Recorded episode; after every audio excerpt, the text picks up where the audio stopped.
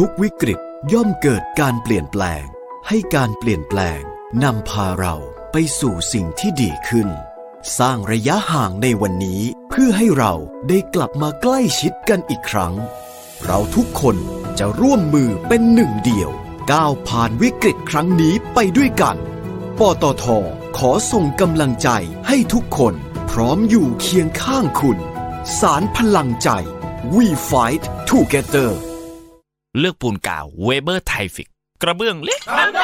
ใหญ่สระว่ายน้ำพื้นผนังทำได้ทุกอย่างแกบุญกาวดีทำให้เสร็จไวลูกค้าพอใจได้ไปปาร์ตี้ทำเสร็จปุ๊บได้เงินใหม่มีเงินทันใดใช้กินของดีทำเยอะยิ่งมีหน้าตาได้แฟนขับมาชื่อเสียงโด่งดังอะทำเก่งยิ่งได้ไม่สวยครอบครัวร่ำรวย โอ้ยชีวิตดีงานดีชีวิตดีเลือกได้ถ้าช่างเลือกเวเบอร์ไทฟิกจาก เวนลอย Chain Lube ลื่น เวนลอย Chain Lube ช่วยป้องกัน เวนลอย Chain Lube ยืดอายุการใช้งาน สเปรย์น้ำมันฉีดโซ่คุณภาพสูง เวนลอย Chain Lube กระป๋องสีฟ้า ด้วยคุณสมบัติแทรกซึมลึกถึงก้านและข้อต่อ ช่วยให้ทนแรงดึง และแรงกระชากได้อย่างดีเยี่ยม ยืดอายุการใช้งาน ป้องกันสนิมและฝุ่น ช่วยหล่อลื่นได้ทั้ง สายคลัตช์สายคันเร่ง สายเบรก โซ่มอเตอร์ไซค์และจักรยาน โซ่ในโรงงานลวดโลหะ สายพานลำเลียง สเปรย์น้ำมันฉีดโซ่เวนลอย Chain Lube มีจำหน่ายแล้วที่เดอะมอลล์ทุกสาขา และศูนย์บริการเวนลอยทั่วประเทศสเปรย์น้ำมันฉีดโซ่เวนลอย Chain Lube เวนลอย ลื่นเหลือล้นทนเหลือหลาย ตรวจสอบทุกตลาดหุ้น วิเคราะห์ทุกตลาดการเงิน และอัตราการแลกเปลี่ยน พร้อมพูดคุยประเด็นร้อนในแวดวงธุรกิจกับ รายการเงินทองต้องรู้ โดย ขวัญชนกวุฒิกุล และปิยมิตรยอดเมือง ทุกวันจันทร์ถึงศุกร์เวลา 10 โมง ถึง 11 โมง ฟังสดๆทาง FM 90.5 ออนไลน์ www.smartbomb.co.th และ on mobile application Smart Bomb Radio สถานีวิทยุกรมการพลังงานทหาร พลังงานทหาร พลังการทำไทย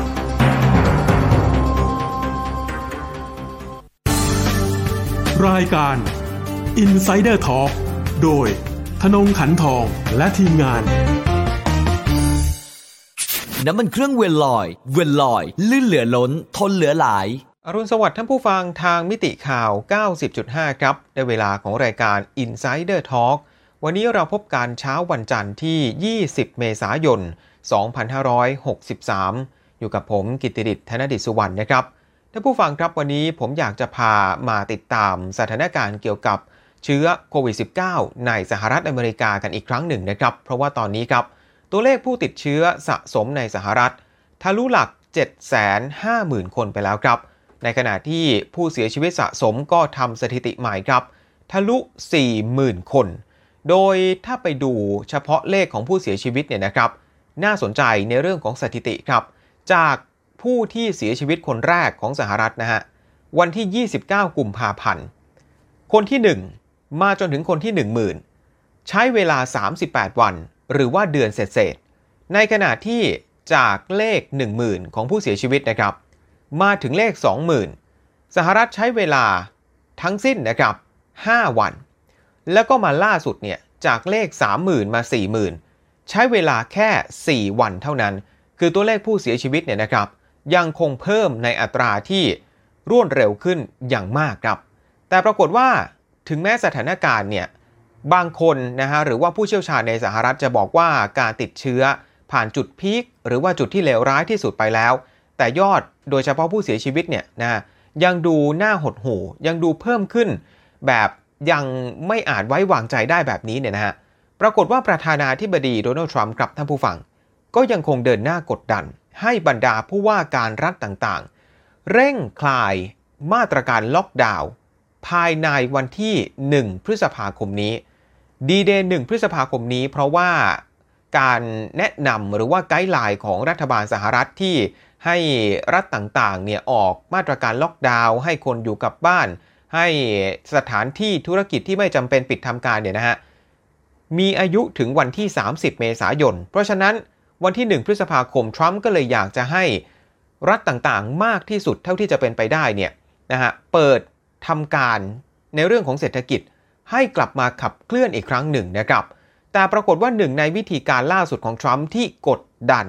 ให้บรรดาผู้ว่าการรัฐต่างๆคคลายหรือว่าปลดมาตรการล็อกดาวน์เนี่ยนะฮะ ก็คือการไปปลุกระดมครับ ไปปลุกระดมใคร ไปปลุกระดมกลุ่มประชาชน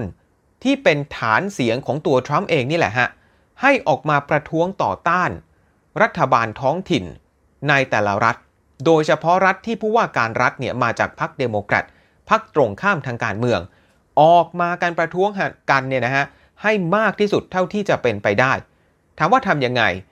ทรัมป์เนี่ยไปโพสต์ในทวิตเตอร์ครับ เป็นชื่อรัฐแต่ละรัฐเลยนะฮะสามรัฐด้วยกัน แล้วก็บอกว่าให้ liberate หรือว่าให้ปลดปล่อยรัฐเหล่านั้น ใช้คำนี้เลยนะฮะ แล้วก็ผู้ประท้วงเดิมครับที่ก็ออกมาอยู่แล้ว ออกมาต่อต้าน รัฐบาลท้องถิ่นอยู่แล้วนะครับพอได้แรงหนุนจากทรัมป์ที่ออกมาทวีตออกมาพูดแบบนี้เนี่ยก็ยิ่งดีใจได้ใจ แล้วก็ฮึกเหิมเข้าไปใหญ่ครับ กลายเป็นว่าตอนนี้เนี่ยท่านผู้ฟังครับ เรื่องของการล็อกดาวน์หนีไม่พ้น เป็นประเด็นการเมือง แบ่งขั้วระหว่างสองค่ายในสหรัฐอีกแล้วครับ ก็คือฝั่งเดโมแครตแล้วก็รีพับลิกัน กลายเป็นว่าผู้ว่าการรัฐรัฐไหนที่ล็อกดาวน์แบบเข้มงวด คือเหมือนกับกำลังทำร้ายกำลังจำกัดเสรีภาพของประชาชน ซึ่งแน่นอนครับว่าในประเทศอย่างเช่นอะยยกตัวอย่างนะฮะจีนหรือว่าอิหร่าน เราคงไม่มีทางเห็นภาพแบบนี้ แต่ว่าในสหรัฐซึ่งประชาชนเนี่ยเขา ขึ้นชื่ออยู่แล้วนะฮะว่าเทิดทูนสิทธิเสรีภาพ สิทธิส่วนบุคคล การออกมาเรียกร้องเสรีภาพในระหว่างที่มีมาตรการล็อกดาวน์บังคับใช้แบบนี้เนี่ยเอาเข้าจริงครับ อาจจะดูไม่เข้าท่าเท่าไหร่ คือมันเป็นคนละเรื่องกันครับ มันคือเรื่องของสาธารณสุข มันคือการควบคุมโรคระบาดที่ถ้าไม่บังคับ ให้คนอยู่กับบ้านเนี่ยมันก็ควบคุมการระบาดไม่ได้ แต่ว่าคนพวกนี้ ฐานเสียงของทรัมป์เนี่ยไม่ฟังครับ คือ มีทฤษฎีสมคบคิดถึงขั้นที่ว่า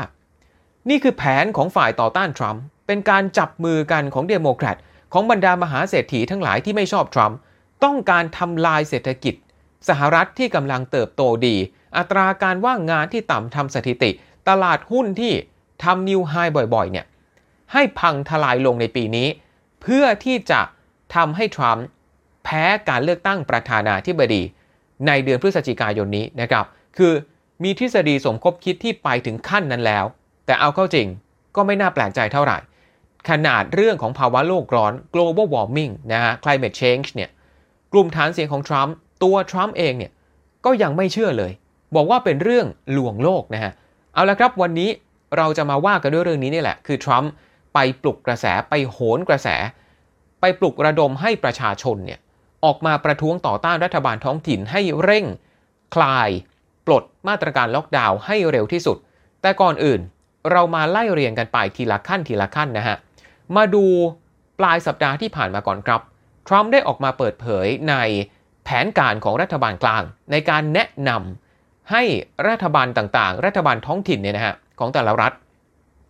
ปฏิบัติตามข้อแนะนำ3ขั้นตอน ในการที่จะกลับมาเริ่มขับเคลื่อนเศรษฐกิจของแต่ละรัฐอีกครั้งหนึ่ง แบ่งเป็น 3 ขั้นบันไดด้วยกัน แต่ก่อนอื่นเลยครับ ก่อนที่จะเริ่มปฏิบัติตามการคลายล็อกดาวน์ในขั้นที่ 1 ขั้นที่ 2 ขั้นที่ 3 ได้เนี่ยแต่ละรัฐต้องมั่นอกมั่นใจก่อนนะฮะว่าจำนวนผู้ติดเชื้อรายใหม่ในแต่ละรัฐ ลดลงอย่างต่อเนื่องเป็นเวลา 14 วัน หรือ 2 สัปดาห์ที่ผ่านมาถึงจะเริ่มทำในขั้นแรกขั้นที่ 1 ได้นะครับ นอกจากนี้ โรงพยาบาลต่างๆ ในรัฐต้องมี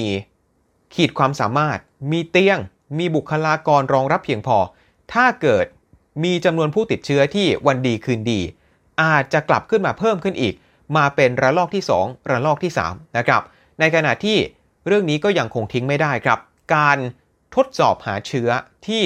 เป็นเชิงรุกนะฮะ การทดสอบหาเชื้อในวงกว้าง เพราะโรคโควิด -19 คนจำนวนไม่น้อยติดเชื้อแต่ไม่แสดงอาการนะครับ เอาละครับ สมมุติว่ารัฐใดรัฐหนึ่งก็ตามเนี่ยมั่นอกมั่นใจละว่าการระบาดลดลงอย่างมีนัยสำคัญ เครื่องไม้เครื่องมือบุคลากรก็พร้อมก็เพียงพอ การทดสอบก็เป็นที่น่าพอใจ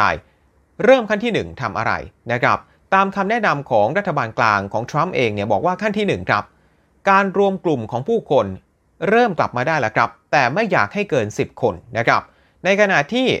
การเดินทางไปมาหาสู่ถ้าไม่สำคัญ ถ้าไม่จำเป็นจริง ๆ ก็ควรงดเว้นไว้ก่อนนะครับ การทำงานจากที่บ้าน work from home ก็ควรคงไว้ต่อไป เช่นเดียวกันครับกับสำนักงานออฟฟิศไหนที่เริ่มให้คนเนี่ยกลับเข้ามาในออฟฟิศแล้ว พื้นที่ส่วนกลางอยากให้ปิดไว้ก่อน เช่นเดียวกันครับกับโรงเรียนสถานศึกษาทั้งหลายในเฟสที่ 1 นี้นะฮะจาก 3 เฟสเนี่ยโรงเรียนสถานศึกษาก็อยากให้ปิดไว้ก่อน ในขณะที่ในทางตรงกันข้ามครับ โรงภาพยนตร์นะฮะโรงละคร ร้านอาหาร ทางสนามกีฬานะครับแล้วก็รวมไปถึงศาสนสถานเนี่ยเริ่มกลับมาเปิดได้ละ แต่ยังคงต้องมีมาตรการแบบเคร่งครัด ในเรื่องของการที่ให้คนที่เข้าไปในสถานที่เหล่านี้ ต้องรักษาระยะห่างทางสังคม เช่นเดียวกันนะฮะกับโรงยิมสถานที่ออกกำลังกาย ในขณะที่บาร์นะฮะร้านที่เป็นผับเป็นบาร์เนี่ย ค่อนข้างจะมีพื้นที่เล็กหรือว่าแคบอยู่แล้วเนี่ยควรจะปิดไว้ก่อนนะครับ อันนี้คือในเฟสที่ 1 จากนั้นพอผ่านไปสัก 2 อาทิตย์อีก 14 วันให้หลังนะฮะหลังจากเฟสที่ 1 บังคับใช้ ถ้าเกิดจำนวนผู้ติดเชื้อรายใหม่ยังคงลดลงต่อเนื่อง เริ่มมั่นอกมั่นใจล้วนะฮะว่าจะไม่มีการกลับมาระบาดเป็นรอบที่2เนี่ยนะครับก็ให้แต่ละรัฐ เริ่มใช้เฟสที่ 2 ได้ครับ คือค่อยๆ ผ่อนคลายไปเป็นขั้นที่ 2 นั่นก็คือว่า การรวมกลุ่มของคนเดิมทีในเฟสที่ 1จำกัดไว้ว่าไม่ควรเกิน 10 คนใช่ไหมครับ ในขั้นที่ 2 อันนี้เพิ่มขึ้นมาละ การรวมกลุ่มของคน ไม่ควรเกิน 50 คน การเดินทางไปมาหาสู่ เริ่มทำได้เป็นปกติ ไม่ว่าจะจำเป็นหรือไม่จำเป็นก็ตาม โรงเรียน สถานศึกษากลับมาเปิดได้แล้วครับ แต่ อาจจะต้องดูเป็นรายเคสเป็นรายกรณีไปว่า หลักการรักษาระยะห่างเนี่ยยังทำได้ไหมในสถานศึกษาเหล่านั้น อันนี้คือเฟสที่ 2 นะครับ เฟสที่ 3 ก็ผ่านไปอีก 2 สัปดาห์ หรือว่าอีก 14 วันนะครับบังคับใช้เฟสที่ 2 ดูแล้วว่าการระบาดก็ยังลดลงอีก คราวนี้มาถึงเฟสที่ 3 แล้วครับ แทบจะกลับเข้าสู่โหมดปกติ คือการทำธุรกิจธุรกรรมทั้งหลายเนี่ย แทบที่จะกลับมาได้ละ work from home ก็ไม่ต้องละ คนก็กลับมาทำงานที่เดิมนะครับ โดยเฉพาะการที่ไปหาคนที่เป็นกลุ่มเสี่ยง คือผู้สูงอายุ หรือผู้ที่มีโรคประจำตัวทั้งหลายเนี่ย การเดินทางไปบ้านพักคนชราอันนี้ เริ่มกลับมาทำได้ละในเฟสที่ 3 นี้นะครับ โดยทรัมป์เนี่ยมั่นอกมั่นใจเลยนะครับท่านผู้ฟังว่าในวันที่ 1 พฤษภาคม หรือว่าวันแรกหลังจากที่คำแนะนำของรัฐบาลกลางเนี่ยได้หมด เวลาลงนะฮะก็คือสิ้นเดือนเมษายน ข้ามเข้าสู่วันที่ 1 พฤษภาคมเนี่ยทรัมป์บอกขณะที่ว่าจากทั้งหมด 50 รัฐ มีถึง 29 รัฐด้วยกันครับ คือเกินครึ่งประเทศที่พร้อมนะฮะสำหรับที่จะเริ่มใช้มาตรการนะครับการผ่อนคลายการล็อกดาวน์เนี่ยตาม 3 เฟสที่ทรัมป์บอกไปได้ทันทีนะครับมั่นอกมั่นใจถึงขั้นนั้น แต่ไม่ใช่ทุกคนที่เห็นด้วยกับทรัมป์แบบนี้นะครับ แต่อย่าลืมนะครับท่านผู้ฟังว่าสิ่งที่รัฐบาลกลาง สิ่งที่ทรัมป์เนี่ยออกมาพูดทั้งหมดนี้ในเรื่องของการแนะนำให้คลายล็อกดาวน์3เฟสนี้เองก็ตาม ไม่ใช่คำสั่ง ไม่ได้มีผลบังคับใช้ในแต่ละรัฐตามกฎหมายทันทีนะฮะ เป็นแค่ recommendations เป็นแค่คำแนะนำให้กับผู้ว่าการรัฐในแต่ละรัฐนำไปประกอบการตัดสินใจ แต่ละรัฐจะทำยังไง ก็เรื่องของแต่ละรัฐไป 50 รัฐ ก็ 50 รูปแบบ 50 แผนย่อยๆนะครับซึ่งนี่แหละครับในเรื่องของการระบาดของเชื้อโควิด -19 ถือเป็นความท้าทายอย่างยิ่งของระบบการเมืองการปกครองในสหรัฐ แต่ในอีกแง่หนึ่ง เมื่อรัฐธรรมนูญของสหรัฐกำหนดไว้ว่าอำนาจในเรื่องของการผ่อนคลาย ล็อกดาวน์หรือบังคับใช้ล็อกดาวน์เป็นของผู้ว่าการรัฐแต่ละรัฐ นั่นก็เท่ากับว่าถ้าเกิดมันมีปัญหาขึ้นมา เกิดมีการระบาดซ้ำขึ้นมาเป็นระลอกใหม่อีกทีหนึ่ง มีปัญหาในเรื่องอุปกรณ์การรับมือทรัพยากรหรือการทดสอบหาเชื้อในวงกว้าง มันมีปัญหาแบบนี้ขึ้นมาปุ๊บเนี่ยทรัมป์ก็ปัดความรับผิดชอบได้ฮะปัดความรับผิดชอบได้ทันทีบอกว่าก็เป็นความผิดของผู้ว่าการรัฐแต่ละรัฐไปนี่นะฮะคือก็ถือว่าระบบแบบนี้เนี่ยทรัมป์เองก็ช่วยให้ตัวเขาเนี่ยสามารถหาแพะรับบาปได้ ก็คือโยนไปที่รัฐบาลส่วนท้องถิ่นนะครับ คือเชื่อไหมครับว่าจนถึงตอนนี้เนี่ย เราอาจจะคิดไปว่าสหรัฐคงจะบังคับใช้มาตรการให้คนอยู่กับบ้าน หรือว่าล็อกดาวน์เนี่ยครบทั้งประเทศทั้ง 50 รัฐ จริง ๆ ไม่นะครับท่านผู้ฟัง จาก 50 รัฐเนี่ยมี 42 รัฐครับ หรือคิดเป็นสัดส่วนประชากรทั้งประเทศเนี่ยประมาณสัก 90%นะฮะที่ตอนนี้อยู่ภายใต้มาตรการให้อยู่กับบ้าน ให้รักษาระยะห่างทางสังคม แต่ยังมีอีกถึง 8 รัฐด้วยกัน ที่ไม่มีการล็อกดาวน์ใด ๆ เกิดขึ้นนะฮะเห็นไหมฮะ ว่านี่คือสหรัฐนี่คือระบบที่แต่ละรัฐเนี่ยก็มีอิสระในการตัดสินใจ ในขณะที่ 42 รัฐคนไปไหนไม่ได้ ธุรกิจต้องปิด 8 รัฐไม่ได้ทำอะไรทั้งสิ้นนะครับ แล้วในวันที่ 1 พฤษภาคมนี้เนี่ยก็เริ่มมีการเปรยออกมาแล้วครับจากหลายรัฐว่าพร้อมนะที่จะเริ่มผ่อนคลายมาตรการต่างๆ ไม่ว่าจะเป็นโอไฮโอ เท็กซัส หรือว่าฟลอริดานะครับ โดยที่ ในวันเสาร์ที่ผ่านมาครับ ทรัมป์เองก็บอกครับว่า รัฐอย่างเท็กซัสหรือว่าเวอร์มอนต์ครับ ก็จะเริ่มให้ธุรกิจบางประเภทที่มีความเสี่ยงน้อยๆเนี่ยให้เริ่มกลับมาเปิดได้ ตั้งแต่นี่เลยนะฮะ วันนี้เลยครับ เริ่มเปิดได้วันนี้เป็นต้นไปนะฮะในขณะที่อีกรัฐหนึ่งคือรัฐมอนทานาก็จะเริ่มคลายมาตรการต่างๆ ในวันศุกร์ที่จะถึงนี้แล้ว คือไม่ต้องรอให้ถึงวันที่ 1 พฤษภาคม บางรัฐเนี่ย เริ่มผ่อนคลายมาตรการกันแล้วเนี่ยนะฮะในขณะที่ไม่ใช่แค่รัฐที่ปกครองโดยผู้ว่าการรัฐที่มาจากพรรครีพับลิกันเหมือนกับทรัมป์เท่านั้นครับ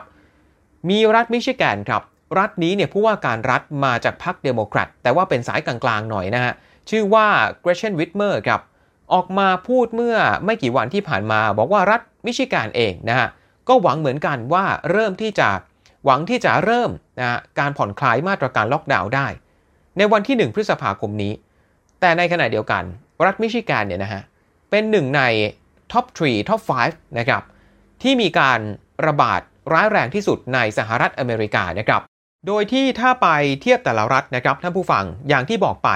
ว่ามันเป็นเรื่องของรัฐบาลท้องถิ่น แต่ละรัฐเนี่ยมาตรการล็อกดาวน์อาจจะบังคับใช้เหมือนกัน แต่ความเข้มข้นของมาตรการเนี่ยแตกต่างกันออกไปครับ ปรากฏว่าที่รัฐมิชิแกนของผู้ว่าการรัฐวิทเมอร์เนี่ย มีการบังคับใช้มาตรการล็อกดาวน์เหล่านี้ ที่เข้มงวดที่สุด รัฐหนึ่งของสหรัฐอเมริกานะครับ ปรากฏว่ามีกระแสต่อต้านออกมาจากประชาชนภายในรัฐครับ เมื่อวันพุธที่แล้ว มีคนในรัฐมิชิแกนเนี่ยหลายพันคนเลยนะฮะออกมารวมกลุ่ม เดินขบวนประท้วงต่อต้านมาตรการล็อกดาวน์เหล่านี้ อยากให้ยกเลิก อยากให้คลายเร็วๆเนี่ยนะฮะจนกลายเป็นข่าวเป็นกระแสกันไปทั่วทั้งโลกว่า โอ้โห มีคนออกมาประท้วงกันแบบนี้ด้วยนะฮะมารวมกลุ่มกันมากมายแล้ว อย่าไปพูดถึงเรื่องของการรักษาระยะห่างทางสังคม หรือว่าการใส่หน้ากากอนามัยเลยนะฮะไม่มีครับไม่สนอะไรทั้งสิ้นนะครับ คือบอกว่าเนี่ยการบังคับใช้มาตรการเหล่านี้มันมันเวอร์เกินไปมันหนักเกินไปหรือเปล่าจนกระทั่ง มันไปกระทบต่อเรื่องของเศรษฐกิจ เรื่องของการทำมาหากิน คือไม่มีอะไรจะกินแล้ว ผู้ประท้วงของ ในรัฐมิชิแกนเนี่ยก็อ้างแบบนี้นะครับแล้วก็คือถ้าสังเกตให้ดีเนี่ยก็คือเป็นกลุ่มฐานเสียงของทรัมป์นี่แหละ เพราะว่าหลายคนก็มีการใส่เสื้อมีการใส่หมวก Make America Great Again คือค่อนข้างที่จะชัดเจนนะฮะว่าเป็นฐานเสียงของกลุ่มไหน แล้วผู้ว่าการรัฐรัฐนี้เนี่ยมาจากพรรคเดโมแครตซะด้วย เพราะฉะนั้นมันก็สามารถมองเป็นเรื่องของการเมืองได้ เช่นเดียวกันนะครับ ทีนี้ครับพอมันเริ่มมีการประท้วงที่รัฐมิชิแกน การประท้วงเอง ก็ลามไปที่รัฐอื่นๆด้วย อย่างเช่นที่รัฐมินนิโซตาหรือว่ารัฐเวอร์จิเนียนะครับ ปรากฏว่าทรัมป์เองฮะท่านผู้ฟังเห็นโอกาสทองตรงนี้ ว่าประชาชนโดยเฉพาะที่เป็นฐานเสียงเขาเองอยู่แล้วเนี่ยไม่เห็นด้วยกับมาตรการล็อกดาวน์ที่เข้มงวดจนเกินไป ก็เลยออกมาปลุกระดม กลุ่มคนกลุ่มนี้ซะเลยฮะ โดยทรัมป์เนี่ยอย่างที่บอกไปว่าไปทวีตใช่ไหมฮะ ในโลกออนไลน์ว่าให้ liberate ให้ปลดปล่อย รัฐเหล่านี้ไม่ว่าจะเป็นมิชิแกนมินนิโซตาหรือว่าเวอร์จิเนีย แต่ที่น่าสนใจก็คือว่า รัฐต่างๆเหล่านี้เนี่ยสามรัฐ ล้วนแล้วแต่เป็นรัฐที่มีผู้ว่าการรัฐมาจากพรรคเดโมแครตฝ่ายตรงข้ามทางการเมืองทั้งนั้น แล้วอีกอย่างหนึ่งที่สำคัญก็คือว่าทั้ง 3 รัฐนี้ครับมิชิแกนมินนิโซตาเวอร์จิเนียเป็นรัฐที่ขึ้นชื่อว่าเป็น swing state เป็นรัฐที่ไม่ได้เป็นฐานเสียงของพรรคใดพรรคหนึ่งชัดเจน แล้วก็มักจะมาเป็นตัวแปรสำคัญเสมอครับ ในการเลือกตั้งประธานาธิบดี ถ้าเกิดมีการสู้สูสีคู่ขี้กันมากๆเนี่ยนะฮะในการเลือกตั้ง รัฐเหล่านี้ถ้าเกิดไปหวยออกฝั่งผู้สมัครหรือว่าพักไหนเนี่ยพักนั้นหรือว่าผู้สมัครคนนั้นก็มักจะได้คว้าชัยชนะ ในการเป็นประธานาธิบดี อย่างในการเลือกตั้ง ประธานาธิบดีเมื่อปี 2016 ทรัมป์เองก็สามารถกวาดชัยชนะในรัฐเหล่านี้มาได้ แล้วก็อย่างที่เราเห็นกันเนี่ยนะครับว่าในที่สุดครับทรัมป์ก็เอาชนะฮิลลารีคลินตันมาได้ แล้วก็ตอนนี้ครับในปีนี้ก็จะต้องสู้ศึกประธานาธิบดีเป็นสมัยที่ 2 ซึ่งฝ่ายเดโมแครตเองนะฮะค่อนข้างชัดเจนเกือบร้อยเปอร์เซ็นต์แล้วครับว่าตัวแทนของพรรคเนี่ยน่าจะเป็นอดีตรองประธานาธิบดีโจไบเดนนะครับก็เนี่ยนะก็ต้องดูไปด้วยว่าเรื่องการเลือกตั้งปีนี้เนี่ยเรื่องของไวรัสเองเรื่องของโควิด -19 จะกระทบมากน้อยขนาดไหนนะครับ ทีนี้กลับมาที่เรื่องของผู้ประท้วงที่ทรัมป์เนี่ยไปปลุกระดมในทวิตเตอร์นะฮะปรากฏว่าในการแถลงข่าวทรัมป์เองก็ถูกผู้สื่อข่าวถามถึงเรื่องนี้เหมือนกันว่า ที่ไปมีคนออกมาประท้วงกันในหลาย ๆ รัฐเนี่ยนะฮะประท้วงมาตรการล็อกดาวน์ทรัมป์ว่ายังไงทรัมป์เนี่ยพูดถึงผู้ประท้วงครับในแง่ดีมากเลย บอกว่าคนเหล่านี้ก็ไม่ได้ทำอะไรซะหน่อยนะฮะก็แค่ออกมา เรียกว่าแสดงความคิดเห็นแสดงมุมมองของตัวเอง แล้วก็ ถือว่าเป็นคนที่มีความรับผิดชอบพอสมควร แล้วก็ยังถูกทางการนะฮะหรือว่ามุมมองของคนทั่วไปเนี่ยมองในแง่ลบมากเกินไปด้วยซ้ำปฏิบัติแบบในแง่ไม่ดีเท่าไหร่ด้วยซ้ำคือไปเข้าข้างผู้ชุมนุมได้แบบชัดเจนเข้าข้างแบบสุดลิ่มทิ่มประตูเลยเนี่ยนะครับ ซึ่งอย่างที่บอกไปฮะท่านผู้ฟังว่า คือมันมีความรับผิดชอบตรงไหนนะฮะในเมื่อเขามีการแนะนำทรัมป์เองก็แนะนำด้วยซ้ำให้ใส่หน้ากากอนามัย แนะนำเองด้วยซ้ำให้รักษาระยะห่างทางสังคม ไม่สนฮะเรื่องของกฎเรื่องของเกณฑ์เหล่านี้นะครับ จนกระทั่งเนี่ยฮะมีคนออกมาวิพากษ์วิจารณ์ทรัมป์ว่าทำไมถึงไม่ไปเอ่ยถึงรัฐที่ผู้ว่าการรัฐมาจากพรรครีพับลิกันบ้างละ่ะ อย่างเช่นโอไฮโอหรือว่ายูทาห์ที่ก็มีประชาชนออกมาประท้วงเหมือนกัน ออกมาไม่เห็นด้วยกับการล็อกดาวน์เหมือนกันทำไมทรัมป์ถึงเลือกแค่ 3 รัฐนั้นที่ผู้ว่าการรัฐมาจากพรรคเดโมแครตนี่มันเรื่องการเมืองชัดๆนะฮะจนกระทั่งเนี่ยฮะผู้ว่าการรัฐวอชิงตันอย่างนายเจอินสลีย์คนนี้ก็มาจากเดโมแครตนะฮะออกมาเรียกว่าโจมตีทรัมป์เลยบอกว่าการออกมาให้ท้าย ผู้ชุมนุมแบบนี้เนี่ยให้มาประท้วงต่อต้านมาตรการล็อกดาวน์เนี่ยไม่ต่างอะไรกับการที่ประธานาธิบดี ไปหนุนให้คนฝ่าฝืนกฎระเบียบ ฝ่าฝืนกฎหมายของรัฐบาลท้องถิ่น คือทำอย่างนี้ได้ยังไง คือเกิดมาทั้งชีวิตไม่เคยเจอ ประธานาธิบดีที่ไหนที่คือเป็นตัวแทนรัฐบาลกลางเนี่ยจะไปผลักดันให้เกิดกระแสต่อต้านรัฐบาลท้องถิ่นได้แบบนี้นะฮะ เช่นเดียวกันครับกับประธานสภาผู้แทนราษฎรก็มาจากพรรคเดโมแครตเช่นเดียวกันแนนซี่เพโลซีนะครับก็ออกมากล่าวหาทรัมป์ว่าที่ทำไปทั้งหมดเนี่ยไม่ใช่อะไรหรอกนะฮะทำไปเพื่อต้องการ ไปเอาเรื่องอื่นเนี่ยมากลบกระแสฮะมากลบกระแสแทนข้อบกพร่องของตัวเองที่โอ้โหทรัมป์เองเนี่ยนะฮะตั้งแต่แรก ๆ เลยที่เริ่มพบผู้ติดเชื้อในสหรัฐก็พยายามออกมาดาวเพลย์หรือว่าออกมาพูดเหมือนกับว่าไม่ใช่เรื่องใหญ่อะไร เดี๋ยวมันก็หายไปอย่างน่ามหัศจรรย์ แต่กลายเป็นว่าตอนนี้เห็นไหมฮะคือพอมันมีการระบาดเกิดขึ้น สุดท้ายรัฐบาลกลางก็ตั้งรับไม่ทัน แล้วก็มีบาดแผล มีข้อบกพร่องเนี่ยให้เห็นตลอดทาง มากมาย แล้วทรัมป์เองก็ยังคงปฏิเสธ ไม่ยอมรับความผิดพลาด ไปโทษว่าเป็นความผิดของรัฐบาลท้องถิ่นบ้างละ ไปโทษว่าเป็นความผิดของจีน ไปโทษว่าเป็นความผิดขององค์การอนามัยโลกของ WHO คือคนอื่นเนี่ยผิดได้ฮะ แต่ตัวเขาเองไม่เคยยอมรับความผิดแต่อย่างใด ล่าสุดเนี่ยพอมันกลายเป็นกระแสไปแบบนี้ ทรัมป์ออกมาหนุนแบบนี้ การประท้วงที่เกิดขึ้นตั้งแต่สัปดาห์ที่แล้ว ก็เลยเกิดขึ้นต่อเนื่องครับ มาจนถึงช่วงเสาร์อาทิตย์ที่ผ่านมาด้วย แล้วก็แถมยังจะขยายวงกว้าง ไปในอีกหลายรัฐครับ ไม่ว่าจะเป็นเท็กซัส วิสคอนซิน โอไฮโอ นอร์ทแคโรไลนา ยูทาห์ เคนตักกี้อาริโซนา โคโลราโด มอนทานา วอชิงตัน ไอดาโฮ โอเรกอน มีการตั้งเป็นชื่อปฏิบัติการ ในกลุ่มผู้ประท้วงเหล่านี้ทั่วประเทศด้วยซ้ำนะครับ ว่าเป็นปฏิบัติการ Gridlock คือปฏิบัติการ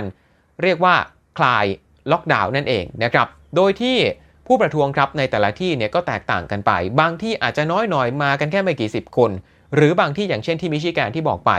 มากันเป็นหลายพันคนก็มีนะครับ อันนี้คือฝากฝั่งของรัฐที่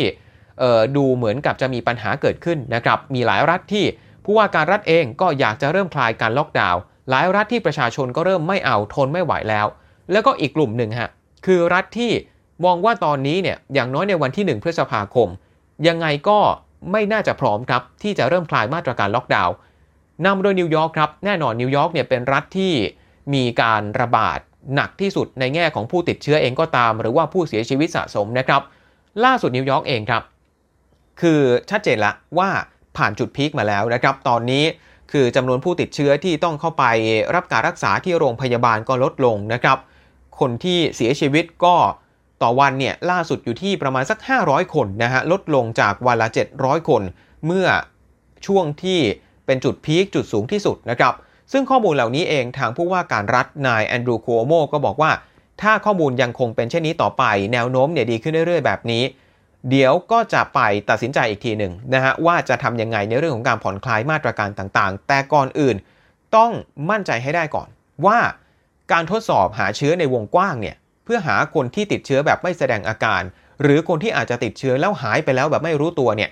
จะได้เช็คว่าตกลงประชาชนเขามีภูมิคุ้มกันนะฮะในพื้นที่ของตัวเองขนาดไหน ไม่ใช่แค่ผู้ว่าการรัฐนิวยอร์กอย่างเดียวก็จะไปร่วมมือกับรัฐอื่นๆ ใกล้เคียงด้วยอย่างเช่น ผู้ว่าการรัฐของรัฐเวอร์จิเนียนะครับแล้วก็ผู้ว่าการรัฐแมริแลนด์ที่ไม่ว่าจะมาจากเดโมแครตหรือว่าริพับลิกันก็ตาม เพราะว่า ในพื้นที่หลาย ๆ ที่เนี่ยยังคงหนักอยู่นะฮะนิวยอร์กบอกไปว่าผ่านจุดพีคไปแล้ว แต่อย่างที่แมริแลนด์ของเวอร์จิเนียเองก็ตาม หรือว่าที่กรุงวอชิงตันดีซีจำนวนผู้ติดเชื้อยังคงเป็นขาขึ้นนะฮะยังคงไม่ผ่านจุดพีคเช่นเดียวกันกับนิวเจอร์ซีย์ครับที่ผู้ติดเชื้อรายใหม่นะฮะเมื่อวานนี้ขึ้นมาเนี่ยวันเดียวเกือบ 4,000 คน มากที่สุดในรอบ 2 สัปดาห์ เมืองบอสตันนะฮะรัฐแมสซาชูเซตส์เมืองชิคาโกรัฐ อิลลินอยนะครับก็เหมือนกับว่าตอนนี้เนี่ยสองเมืองนี้กลายมาเป็น hotspot เป็นจุดการระบาดใหม่ แทนที่นิวยอร์กไปแล้วเนี่ยนะครับ เพราะฉะนั้นครับ ตอนนี้เราก็เลยได้เห็นว่าในสหรัฐเองมีความเห็นที่แตกต่างกันมากมายขนาดไหน ในเรื่องของการล็อกดาวน์จำเป็นไหมหลายคนมองว่าจำเป็น บางคนบอกว่ามันมากเกินไปนะฮะแล้วการคลายล็อกดาวน์ล่ะถึงเวลาหรือยังบางที่บอกว่าถึงแล้ว บางคนบอกว่ายังไม่ถึงเวลาเห็นไหมฮะ ความเห็นมันแตกต่างกัน มันไม่เป็นไปในทิศทางเดียวกัน แทนที่จะร่วมมือร่วมใจกันฝ่าวิกฤตนี้ไปด้วยกัน ตอนนี้มาทะเลาะกันเองอีกแล้ว ในเรื่องของเนี่ยนะฮะมันดูเหมือนกับจะกลายเป็นเรื่องไม่เป็นเรื่องขึ้นมาได้นะครับที่ทำไปทั้งหมดนี้ถามว่าทรัมป์เนี่ยทำไปทำไม ดูเหมือนว่าทรัมป์เองก็เริ่มเห็นสัญญาณที่ไม่ค่อยดีครับ ปกติในช่วงเวลาที่ประเทศเกิดวิกฤต หรือว่าเป็นช่วงเวลาสำคัญ เรตติ้งของผู้นำเนี่ยมักจะสูง อย่างเช่น ในสมัยจอร์จ W. บุชช่วงหลังเหตุการณ์ 11 กันยายน หรือว่าในสมัยโอบามาช่วงหลังการสังหารโอซามาบินลาเดน เรตติ้งผู้นำเนี่ยจะสูงขึ้นมาจุดพีคเลยนะฮะ ในช่วงไม่กี่เดือนนะครับ แล้วก็จะค่อยๆ ลงไปในระดับปกติ แต่กลายเป็นว่าทรัมป์เองครับ ตอนที่มีเรื่องของการระบาดช่วงแรกๆเนี่ยเรตติ้งทรัมป์ก็ดีเหมือนกัน แต่ว่าตอนนี้กลายเป็นว่าผ่านไปแค่สักเดือนเดียวนะฮะตอนนี้เรตติ้งทรัมป์เนี่ยลงมาอีกแล้วฮะ ล่าสุดผลโพของแกนหลับบอกว่าทางคะแนนนิยมของทรัมป์เนี่ยลดลงฮะจากเดือนที่แล้ว 49%ตอนนี้อยู่ที่ 43%เท่านั้นนะครับ เพราะฉะนั้นนะฮะนี่ก็คือเรื่องของการเมืองในสหรัฐที่เกิดขึ้น แล้วก็หยิบยกเอามาฝากกัน เป็นตัวอย่างที่ไม่ดีครับ ไม่อยากที่จะให้ประเทศไทย หรือว่าประเทศไหนเจริญรอยตามนะครับ ส่วนเช้าวันนี้ครับก็หมดเวลาแล้วนะฮะสำหรับรายการ Insider Talk ครับ วันพรุ่งนี้เรากลับมาพบกันที่เดิมครับ ทางมิติข่าว 90.5 ส่วนเช้านี้ผมกิติดิษฐ์ธนดิษวรรณต้องลาท่านผู้ฟังไปก่อนนะครับ สวัสดีครับ